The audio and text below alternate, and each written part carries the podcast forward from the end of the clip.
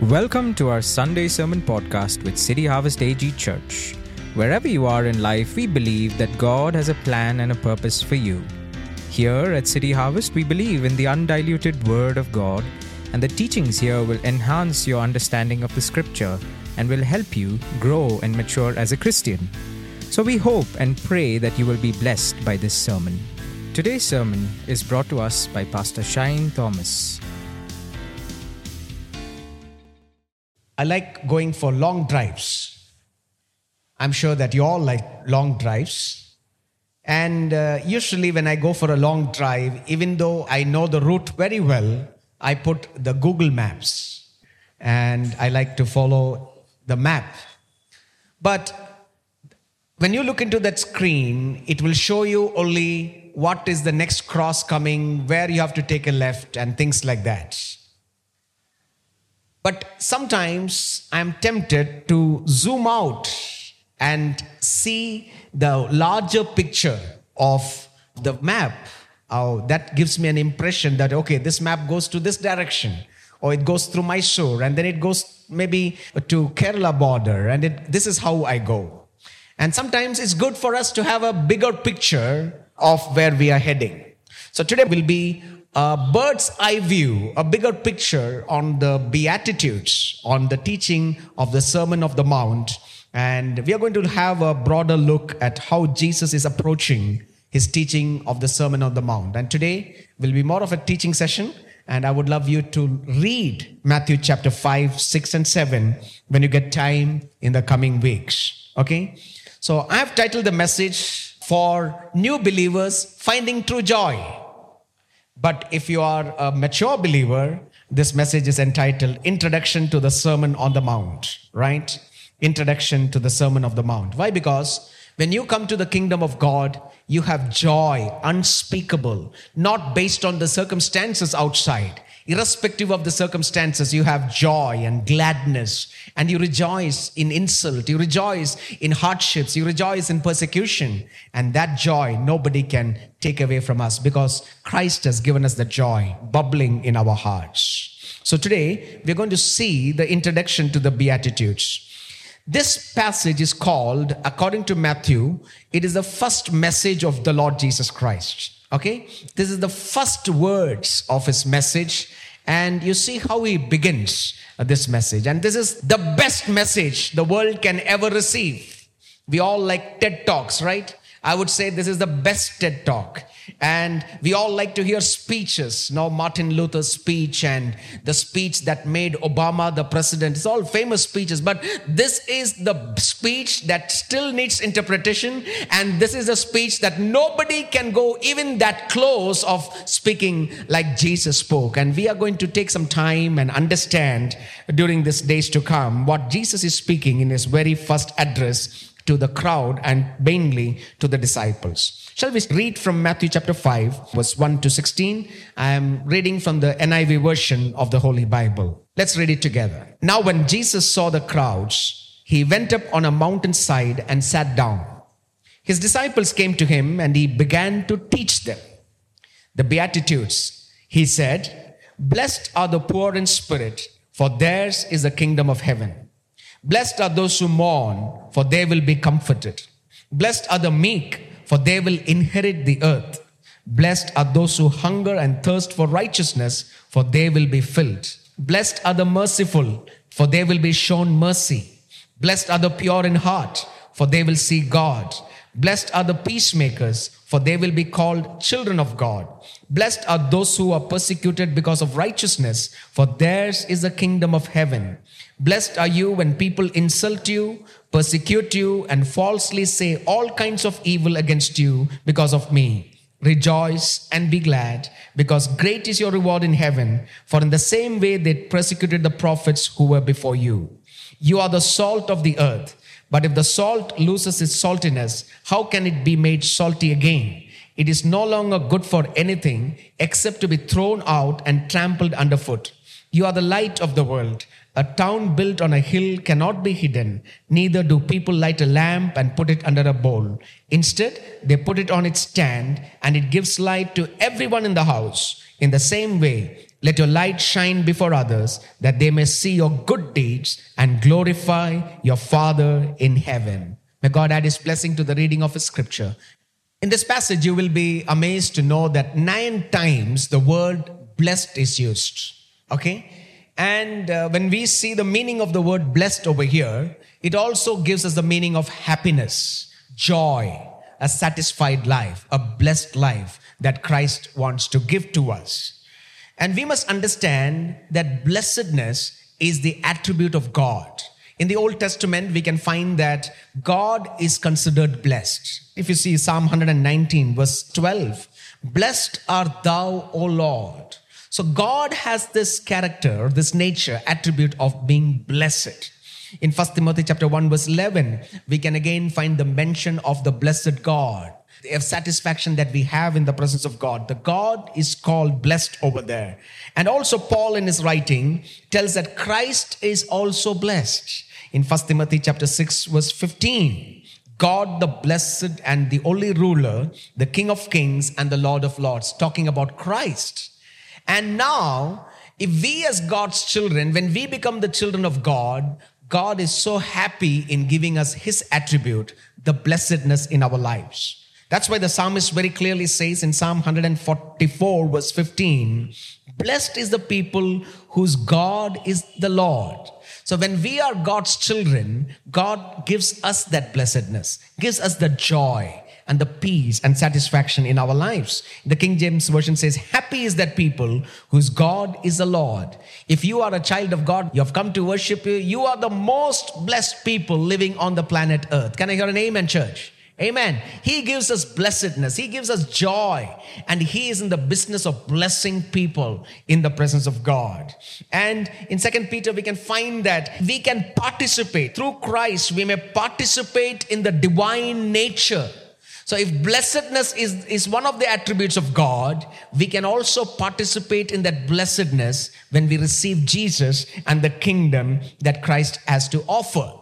So, before I talk about the Beatitudes today and uh, how we are to look at them, we may not have time to look at every passage that we read. We can just have a bird's eye view and then you go and read at home. It makes more sense to you. It'll give you a clearer understanding on how to read the Beatitudes and uh, how to put it into practice. It is basically, I want to start with giving the context in which Jesus is establishing his kingdom, right? Jesus came and the Jewish people were expecting the kingdom of God and they were expecting the Messiah to come and have a political kingdom. And in that expectation of the Jewish audience, Jesus is coming and establishing his kingdom. First of all, we must understand that Jesus had an original audience as he was speaking this sermon, right? When Jesus was speaking his sermon, there were, by now, Jesus had four disciples. Not all 12 had been taken now. He had four disciples. And in Matthew chapter 4, we can find that uh, Jesus has started his public ministry, and there are people who are flocking around him because of the healing and the ministry that Jesus is doing. So there is a multitude that has come to him. So Matthew puts in such a way that he draws them to the mountain. He takes them to the mountain and he starts addressing these people. So Jesus has an initial audience. Who are they? The four disciples and the multitude. So Jesus had a meaning and a message to them. And the second audience is the audience of Matthew.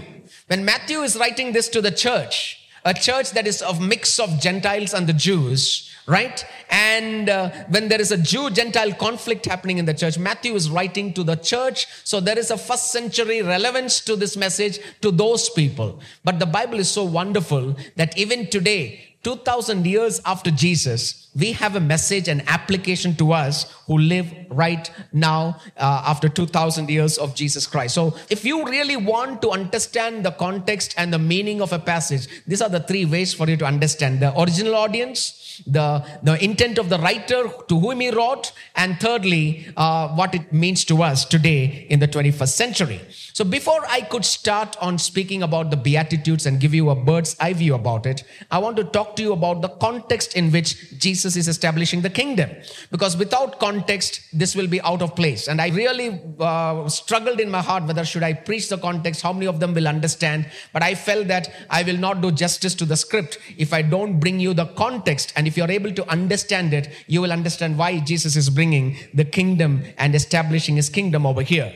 We must understand that Jesus is establishing the kingdom and starting the kingdom preaching based on the context of the scripture coming down from the Old Testament. Right? In the Garden of Eden, man sinned and he fell away from the grace of God. And here comes the judgment of God on man, separation from God right? And then God brought the law through Moses. And it was all a means to get back to God, to somehow come to the presence of God. But the law had its own curses, the law had its own blessings. So the Old Testament, when we see the way the Old Testament ends, is not with blessedness because nobody can fulfill the law perfectly. It ends with a curse. Look at the last word of Malachi, the last chapter of Old Testament, and the last word, Malachi chapter 4, and it's verse 6. Come to that scripture.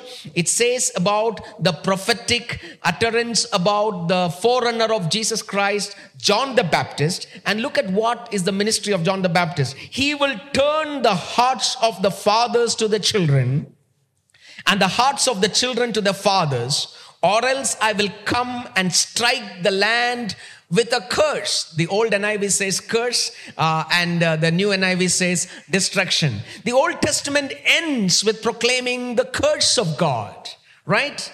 And here, in that context, of the law, and when the curse of the law is proclaimed on the people who have disobeyed the law, here comes Jesus Christ, and when he starts his public appearance, he's telling, Blessed, blessed are you, Blessed are you. He's pronouncing blessings, the blessings that man lost back in the Garden of Eden. Can you imagine? It is coming in the scriptural context of where there is curse in the Old Testament. Jesus is coming and giving us blessedness in his very first message. That's the biblical uh, context of this message. If the first Adam has sinned in the perfect of the environments, the last Adam or the second Adam, Jesus, you know, he pronounces blessings on the people and brings people back into the kingdom of God, which man lost out. That is the scriptural context. And secondly, the religious context of the kingdom. We must understand that Jesus came into a very religious Jewish society and they are holding on to the laws. And by the time of Jesus, they have derived various formulas or various ways on how they can fully obey the law. And in the time of Jesus, we must understand that the Jews had divided into four major sects. One is the Pharisees. You will be very aware of the Pharisees because it's very predominantly mentioned in the Bible. The second sect is the Sadducees, right? And uh, and the third sect is the Essenes. And the fourth one is the zealots. So it is in these people are trying to interpret the law of Moses in various ways to achieve the kingdom happiness, to have a way back to God. They had come with various positions on the law of Moses to please God and to be a child of God and to be happy in their lives. You know, what did the Pharisees believe? They believed in legalism. They believed in rituals or they believed in uh, tradition out of the laws of Moses. For example, for Sabbath, they had come out with rules on how you are to follow the Sabbath. And they said that if you follow the Sabbath like this, no, that is how you can fulfill the laws of Moses. Can you imagine if you really see even Christianity today, when I was just going through these four ways of how the religious sects were following the religion, Christianity today also, many people around the world are trying to find the joy in Christian life and trying to live the Christian life this way. There's a group of Christians right in India. They tried to follow the Christianity by rules and traditions of the fathers. These traditions that the Pharisees brought were not literally in the law, but they had brought in their own tradition, their own law, their own restriction upon the people, bondage on the people, so that if they follow this, they follow the laws of Moses. Likewise, there are people uh, who are traditionally holding on to certain doctrines, not necessarily mentioned in the Bible, and they're telling that if you want to be a Pentecostal believer, if you want to be a child of God, you need to do so and so. You need to wear white and white, and this is how you need to do your worship. This is how you need to behave. This is how you need to uh, wear. You need to wear this. You need to wear that, and these are all traditions that has come, not from the Bible, but then people who are good believers and they brought in good rules, but sadly, it has taken us away from the presence of God. And this was the Pharisees' uh, problem. They were tradition, legalism, get back to the law. And this is how you get back to the law. On the other side, the Sadducees, they were modernists. They were trying to the present, modernism and liberalism. That was their philosophy. This is how you fulfill the law of Jesus. They, that was their thought line. And the third group was the Essenes. And who are those group? They're not much mentioned in the Bible. They are the ones who would withdraw from the mainstream society. And they say that if we get into the society, we will get corrupted by the society. We are set apart, called out of the world. So we need to stay together in isolation from mainstream society so that we will not be made impure by what is happening in the world. And there are many Christians who practice Christianity like this. They never mix and they get secluded and they just have fellowship among themselves. But that's not the purpose why God has made us believers. We have to be scattered among the Gentiles. We have to be scattered among the people to be the light and salt, to be useful, to be influential people in the kingdom of God. Can I hear an amen, church? So that is the Essenes group. So they are isolated when Jesus came. And the fourth one was the Zealots. They were the revolutionaries. They say that get ahead and fight. And uh, Romans are ruling over us now, but we want God's kingdom to come. We need Israel to be established as a kingdom. We need the Messiah to come. And the only way is to use power, military power, and revolutionize and go ahead and overthrow the Romans. So these were the four religious contexts, and they were doing so that they can stick on to the law and they can prepare the way for the Messiah to come. And in this context comes Jesus. Jesus is telling you are trying to stick on to the tradition. Some are trying modernism. Some are going outside the society. Some are telling, let's get forward and march and defeat the Romans. But my kingdom is a very different kind of kingdom. You have never thought about such a kingdom. My kingdom is inside of you. And the only way you can enter the kingdom of God is by repentance, not by revolution. Amen. And in that context, Jesus comes and presents the kingdom of God come to the political context of why Jesus is bringing the kingdom. The children of Israel has seen the great monarchical period of David and Solomon. Great time of Israel and they have seen the throne of David flourish under the King David, a man after God's own heart. And they expect a kingdom in the line of David. And after David, they saw how the kingdom declined and they were given over to the foreign invaders like the Babylonians and the Assyrians, and the kingdom of Israel is hardly existent over there. And they expected, according to the scripture, a kingdom in the line of David, somebody who will rule from the throne of David. And they were expecting a political kingdom. And in the meantime, they have seen the great kingdom of the Hellenistic kingdom, the Alexander the Great. They have seen the rise and the fall of the Hellenistic kingdom, Alexander's kingdom. And then they saw the rise of the Roman Empire, the Pax Romana, the peace that the Romans bring. And the people are expecting a political kingdom.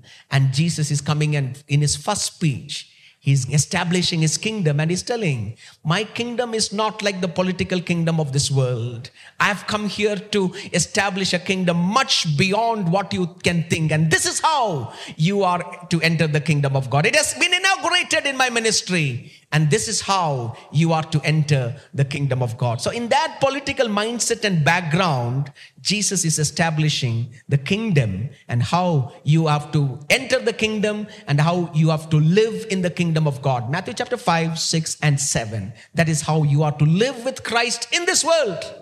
We are not waiting to go to heaven and live as a godly people. While we are living in this world, we have the kingdom of God in us. And when the children of God get together, God is glorified. The kingdom is here. And these are the principles by which we live out the kingdom with the help of Christ day in a day to day life.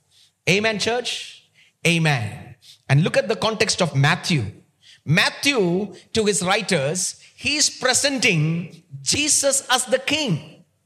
How beautifully he brings the genealogy of Jesus. In the first century writings, if you had to present somebody as king, you had to present the royal bloodline of that king, that he is born in that line. And that's why in genealogy, Matthew chapter 1, verse 1 to 17, he's presenting the genealogy of the king. He's the king. He deserves to be the king because he is in the line of David, starting all the way from Abraham. And he brings in the genealogy. And then Matthew presents the birth of the king. If a king has to rule, he has to be born. And Jesus is born. Matthew chapter 1, verse 18 onwards, he presents the birth. In chapter 2, we can find that at the birth of Jesus, not the Jewish people, even the Gentiles come and bow down to Jesus. This is a king, not only for the Jews, but also for the Gentiles to come. He is a different kind of king Matthew is presenting. And then we can find the baptism of the king and then the temptation of the king. If the first Adam fell down uh, in temptation in the wonderful environment of the Garden of Eden, the second Adam in the worst of situations, he overcame temptation by quoting the scripture one after the other. He overcame the temptation and he's presenting that he deserves to be the king because he could not sin. Even though Satan tempted him, he overcame temptation. And then, if you come to chapter 4, we can find that Matthew is presenting the king starting his ministry. Go home and read the context of the Sermon on the Mount. In Matthew chapter 4, we can find that Jesus started his ministry only when John the Baptist was put in prison. John the Baptist was the forerunner of the king right? If the king has to come if a king in matthew's time would take uh, the throne a forerunner would come herald of the king would come go around and proclaiming the king is taking throne. And that was the job that was the ministry of john the baptist. And he started he did the heralding work as prophesied uh, by micah. And john the baptist becomes the herald of the king. And when john the baptist is put in prison matthew chapter 4 jesus starts his public ministry and right from galilee and that's how Matthew puts it. Okay. And uh, he started his ministry, Matthew chapter 4, verse 12. When Jesus heard that John had been put in prison, he withdrew to Galilee. Why did Jesus go to Galilee? If we can find the map over there, we can find that Jesus was born in Bethlehem and then he went from Bethlehem all the way to Egypt. He was taken. Can you see the picture of Moses over there? He is giving us a new exodus over here. You know, Moses had gone to Egypt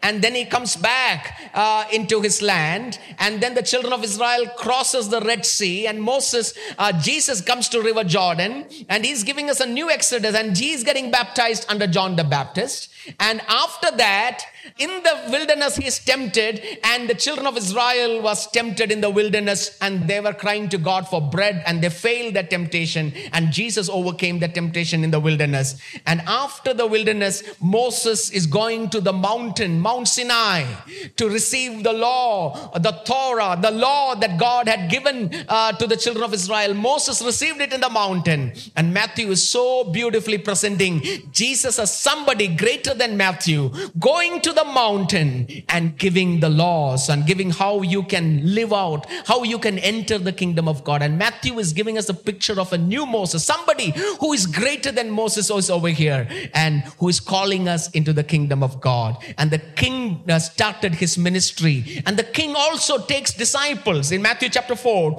we can find verse 18 to 22, we can find that he calls for disciples. And by now, he has four disciples. And in Matthew chapter 4, verse 17, the king began to proclaim, the king began to teach and preach and proclaim. Matthew 4 17. From that time onwards, Jesus began to preach, repent for the kingdom of heaven has come near. Jesus is telling, I have inaugurated the kingdom and kingdom has come because of my birth. And now, if you want to enter the kingdom of God, there is only one way that you repent of your sins and plead for mercy. Ask God for his grace to bring you to the kingdom and not by your merits, but God is faithful enough to bring you to the kingdom of God. In Matthew chapter 4, verse 23, look at Jesus' proclamation.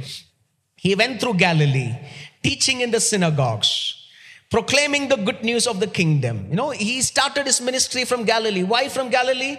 Uh, you can find in Isaiah uh, that it was prophesied that he would start his ministry from the land of Zebulun, and it is Galilee that was there. And that's what to fulfill scripture, he started his ministry from Galilee. And what did he do? He proclaimed the good news of the kingdom. The kingdom of God has come. You don't have to wait for a time for the king to come. The king is already come. He has established his kingdom, and the good news is a time for you to repent and come. And the signs of the kingdom, what is it? What is a sign? Healing every disease, sickness among the people. If healing has to happen, sick has to be healed, the dead has to rise. This is all the pre shots of the kingdom. Because in the kingdom, when Christ comes, there is not going to be any more sickness, any more tears. And Jesus has inaugurated the kingdom. What beautifully Matthew puts the ministry of Jesus as the king and he starts the ministry. And now, as Jesus has inaugurated the kingdom, kingdom. Four disciples have come to Jesus. There's a huge crowd that is attracted to the ministry of Jesus,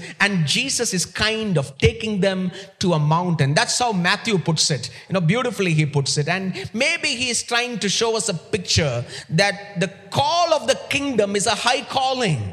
You cannot be in your natural plane and in your natural understanding and be a part of the kingdom.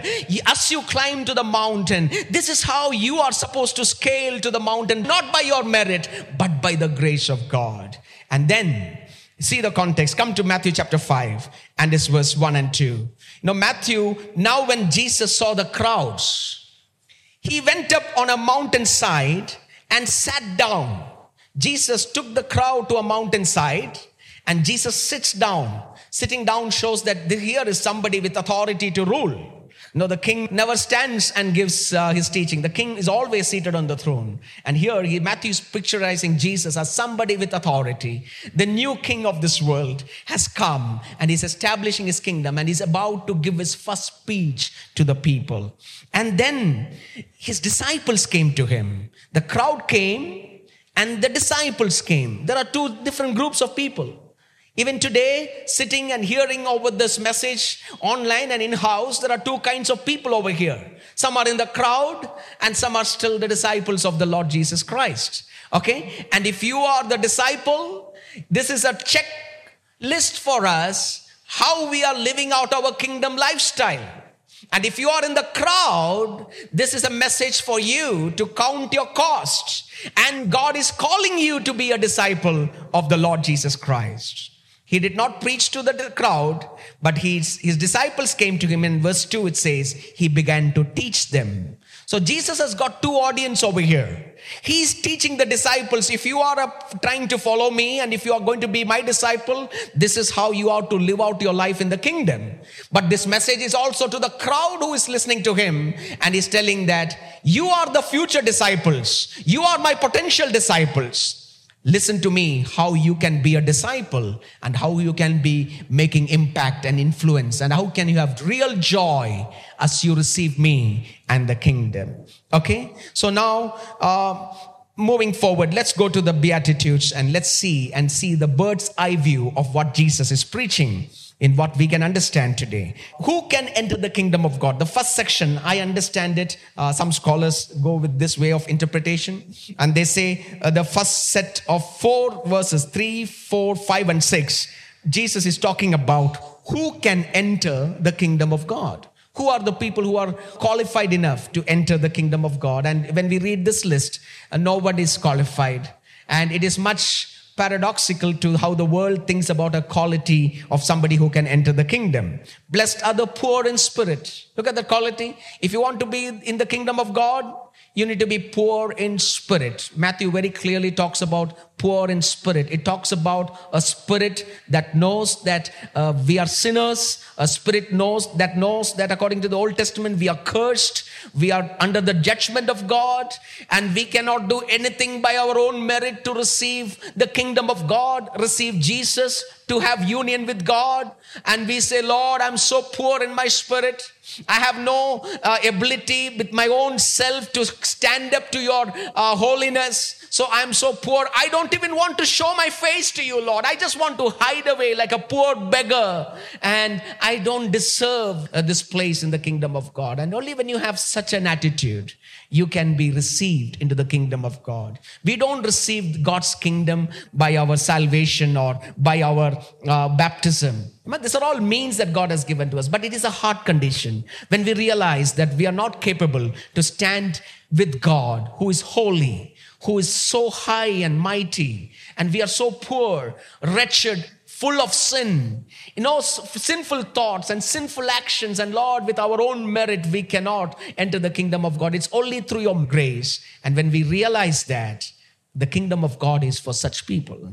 And secondly, blessed are those who mourn, for they will be comforted. And what is that mourning?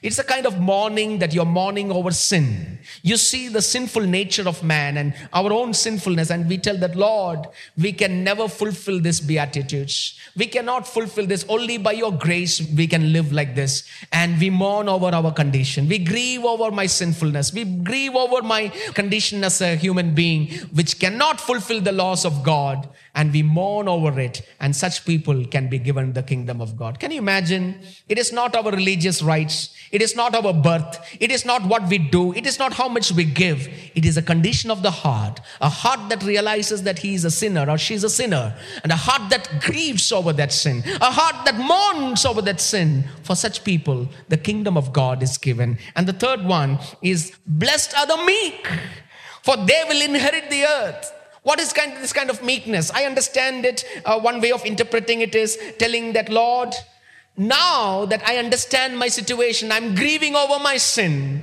I'm asking you, forgive me from my sins. And only a humble heart can ask for forgiveness. No proud person can tell that, forgive me. Only the humble, the meek. And we come to that situation that, Lord, please forgive me. And in that situation, you will be given the kingdom of God. And the fourthly, blessed are those who hunger and thirst for righteousness, for they will be filled. There should be a hunger. There should be a thirst because man's righteousness are like filthy rags. Whatever we do, that's what Isaiah says. So, Lord, I don't have a righteousness of my own. Whatever I do, how much ever baptisms I take, even if I go and get baptized in River Jordan, I cannot be righteous unless you make me righteous. I'm thirsty for your righteousness. I'm hungry for your righteousness, not of my merit. And only such people who are mourning, who are poor in the spirit of their sinful condition, who are humble enough to ask God for forgiveness of sin and thirsty for a righteousness not of their own, but a righteousness of God. Only such people can enter the kingdom of God. And if you're already a part of the kingdom, praise God for that. Check your heart condition. Are you still thirsty for righteousness? Are you still thirsty and humble before God to go to Him and tell God, I cannot fulfill my Christian life by my own merits. I cannot be uh, uh, righteous by my own merits. Forgive me. I need your grace every day in my life. And that's not a one time process, a continuous process that we come to the presence of God and plead with Him for righteousness and we will be filled by God. And secondly, Matthew chapter 5, verse 7 to 9 is the attitude of a kingdom person. Attitude of a kingdom person. Once you are into the kingdom of God, then begins the new birth. You are a new creation. And that new birth grows. Okay? And this is the change that has to come to a lifestyle of a believer. I would say that this is a representative list there is a whole lot of fruit of the Spirit and Christian maturity that we need to grow in. Now, what is this list that Jesus is talking about? Merciful. Blessed are the merciful. What is that mercy? It's the character of God, it's the nature of God. And when you become a child of God, we partake in that divine nature. We become merciful, right? What is that? I was saved in 1987 in a uh, vacation Bible school meeting at Calcutta AG Church.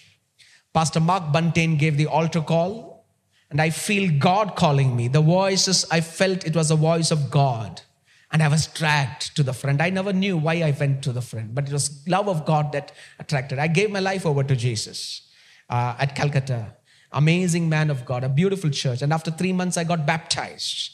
Then I started speaking in tongues. And uh, that was in the year 1990 that I was filled with the power of speaking in tongues. But today it is 2021. I can say that by God's grace, grown a lot in mercy. I was never merciful the time I was born again. I was never compassionate the time I was born again. But now I'm slowly learning to be merciful, to be compassionate, right? And I have not reached there yet. I'm still growing. And I know that at the coming of Christ, we will get into the next level of our Christian maturity. Does it end over there? I don't think it'll end there because we can never reach who God is. Even in eternity, it's my understanding that we will still be learning to practice the principles of the kingdom of God. And if you are a child of God, is there this attitude in your life? Is there a constant growth in mercy? Is there a constant growth in patience, love? God is calling you.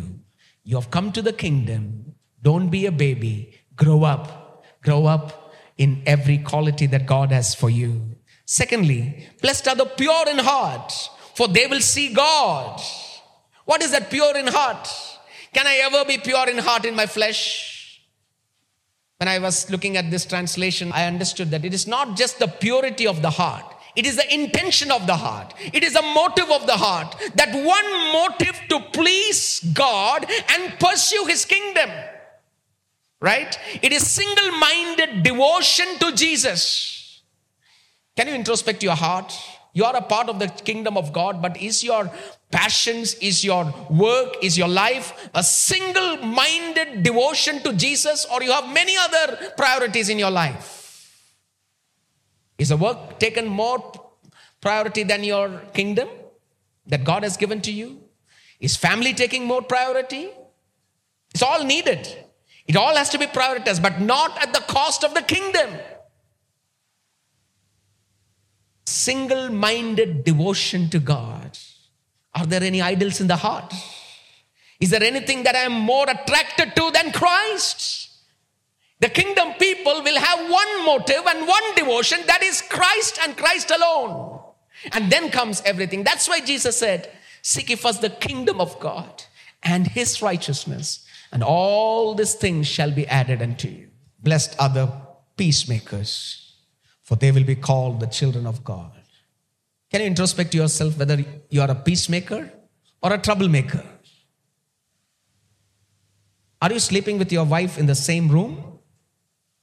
Or for many reasons, you have fought and you are come to a time where you cannot reconcile this relationship. And then you go down and see how a kingdom family lives is there in 5, 6, and 7. Kingdom affairs, kingdom prayer, you can find over here. This is how we are to live our life with Christ ruling in our hearts and in our homes, in our churches. Blessed are the peacemakers. Are you growing in peace? Are you a peacemaker? And that's the lifestyle of the kingdom of God. Who can enter the kingdom?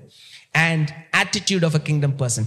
Don't neglect the first list who can enter the kingdom. While we are maturing, we are also continuing to be pure in spirit. We don't have a righteousness of our own. We are also mourning for our condition. We are also meek. We are asking Jesus that humility is practiced over there. We are also hungering for thirst and thirsting for God's righteousness. Cannot separate it altogether. But there is a kingdom attitude and God wants us to grow in that kingdom attitude. And thirdly, how the world treats the kingdom citizen. When you become a kingdom citizen, that is a child of God in the kingdom of God, you are walking against the tide of the world. You will lose your former friends. The world will look at you differently. And you need to weigh the cost before you become a disciple. And Jesus, by the way, is also addressing the crowd. If you want to be my disciple, know what is the cost. The world will treat you differently. Come to Matthew chapter 5 and it's verse 11. Blessed are you when people insult you. You will go through insult. Sometimes from your own family, from friends, because you are a kingdom citizen. If you live out the kingdom lifestyle, we will face insult. We will face persecution. You will be falsely accused, and people will say all kinds of evil against you because of Jesus. I've heard people coming and telling me, Pastor, my life was fantastic before baptism. No, I received Jesus. So many miracles happened in my life. After baptism started my problems. Who said it will not be there? That's what Jesus said. You will be insulted. You will be persecuted. People will accuse you because of the kingdom principles. And that's how the world looks at it. And you need to count your cost before becoming a child of God. Have you really counted the cost of being a disciple? And moving forward, there is also reward in the kingdom of God. Matthew chapter 5, verse 12. Rejoice. The joy is the reward. Right in your persecution, right in your insults, right in your situation that you are going through, you have joy, not based on the circumstances, that inward joy of the kingdom, because the kingdom of God is inside of us. Righteousness, peace, and joy in the Holy Ghost is a result of the kingdom of God. Amen. Today, can you be happy? Absolutely happy, right? Jesus was insulted, right? What Jesus said, he went through. He was hated by his own people. He came to his own, and his own did not receive him, right? And uh, who says that Christianity is a way of blessings? I've heard preachers telling that you put this offering and multiplication is going to happen to you. That's not what Jesus told about discipleship. You will be insulted, you will go through pain, you may go through sufferings right? We are called to sufferings. That's what Paul says. Look at Paul. Before coming to faith, he had everything that he had in his background in Judaism. But the moment he came, he was hated, persecuted. But he had the joy. Even in Philippians, before his death, he says, Rejoice in the Lord always. And again, I say, Rejoice in the midst of job problems, in the midst of troubles in this world, in the midst of financial problems, in the midst of our waiting for our answers. We have the joy that nobody can take it away from us. Amen. You don't have to sit sad in the presence of God. This is the happiness that God gives. The world's happiness is when you have a good job, good money, good salary, property, gold, and assets and gadgets. The world gives joy. But the kingdom is in the midst of all this, you have the joy of the Lord in your heart, bubbling in your heart. Amen. If you may have come here with a lot of discouragement, a lot of stress, you don't have to go that way. The kingdom is in you, and there is a reward in the kingdom. And the number one reward Jesus offered here is rejoice and be glad. And secondly, it says, Great is your reward in heaven. This kingdom is going to come in its fullness when Christ comes right? And he's going to reward us for every insult, every hardship. We will be honored. We will be glorified. Look at Peter, what he says. You are going to be God's glory. You are going to be rewarded. You are going to be crowned, the Bible says, and your labor in the Lord is not in vain. Everything that we do in the kingdom will be rewarded by the Lord Jesus Christ. Come to Matthew chapter 5, verse 13 to 16. The influence of a kingdom person. Why did Jesus bring you into the kingdom? So that you can be an influence in the world, right? To be a great influence. When you become into the kingdom of God, God has purpose for you. God has usefulness for you. And look at the two illustrations that Jesus took. You are the salt of the earth, right? Salt of the earth. You will never lose your saltiness. Any sisters over here, have you thrown away salt because salt is too old? Yes or no? Anybody has thrown away salt? Salt will never lose its saltiness, right? So you have been given that influence to influence the world, and salt is used for every kind of dish that we use, right? What small ingredient, transparent. No, nobody can see salt in a curry, but it influences every dish that we make. And you may be neglected, you may be insignificant in this world, but you are the source of God's influence for the kingdom in the places that God has placed you, in your workplaces, in your neighborhood, in your family. You are the source of influence, and the, you are the light of the world. Amen. So God has called you for a purpose, not to have a good job and enjoy a good uh, family and a good car and good house. God will give all these things, but more than these things, God has called you to be influence in the kingdom of God. Once you are in the kingdom of God, produce kingdom characteristics, kingdom attitudes. Know that you will be hated and persecuted, but have the joy of God inside of you, irrespective of that, knowing that there is a reward for you in eternity. And at the end, you will be useful, you will be rewarded, and you will be influential in the kingdom of God. The church of the Lord Jesus Christ has lost its effectiveness because we are not influential in the society. We are come to just Sunday Christians. And Monday to Saturday, we live the life like the world. We mix up with the world and behave like the world. No, we are supposed to be the influence. You know why the gospel is not reaching India? Because the believers are not living as the salt and the light. And God is counting on you to influence our nation, to influence your companies, to witness for Jesus Christ, so that the kingdom can advance. God is counting on you. Now, that is a, bird's eye view of the Sermon on the Mount. And if you can really open your Bibles from chapter 5 and this verse 17 onwards, it is how you live in the kingdom of God. Different aspects Matthew is pointing out from Jesus' message. And he's telling uh, how you live in terms of relationships, how you live in terms of adultery, how do you treat it, and in terms of divorce, and how do you treat your enemies in the kingdom. And in chapter 6, how you treat with the poor in the kingdom. If you are a kingdom, your total thinking changes, your lifestyle changes, and then your living changes, right? And this is how you are to live. How you treat the poor in the kingdom. How to pray in the kingdom. Matthew chapter 6, verse 5 onwards. How to pray in the kingdom. How to fast in the kingdom. And kingdom people, how not to worry if you are in the kingdom of God and things like that. So, this is how you live out your Christian life. My dear friends, true happiness is in a life like this a heart that mourns over his own or her own wickedness, pleads for a righteousness that is not of our own, righteousness of Christ, and receives the kingdom of God. Repent, for the kingdom of God is at hand.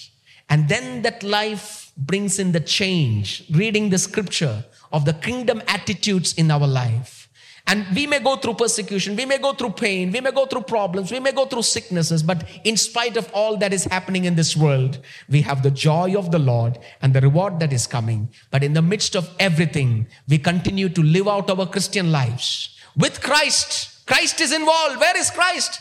When we get together on a Sunday morning, this is the kingdom right over here. Can I hear an amen? Sunday morning, all the churches are meeting. The kingdom is there. Christ is in us and in the midst of us.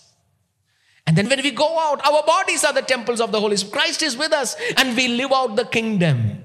And then Jesus comes and he establishes his literal kingdom where we will live with him in glory. We don't have to wait for the second coming. Live out the kingdom right now. You can live the kingdom right now. You can experience the joy of the kingdom right now. And you can be the effective tools of the kingdom of God right now in this world.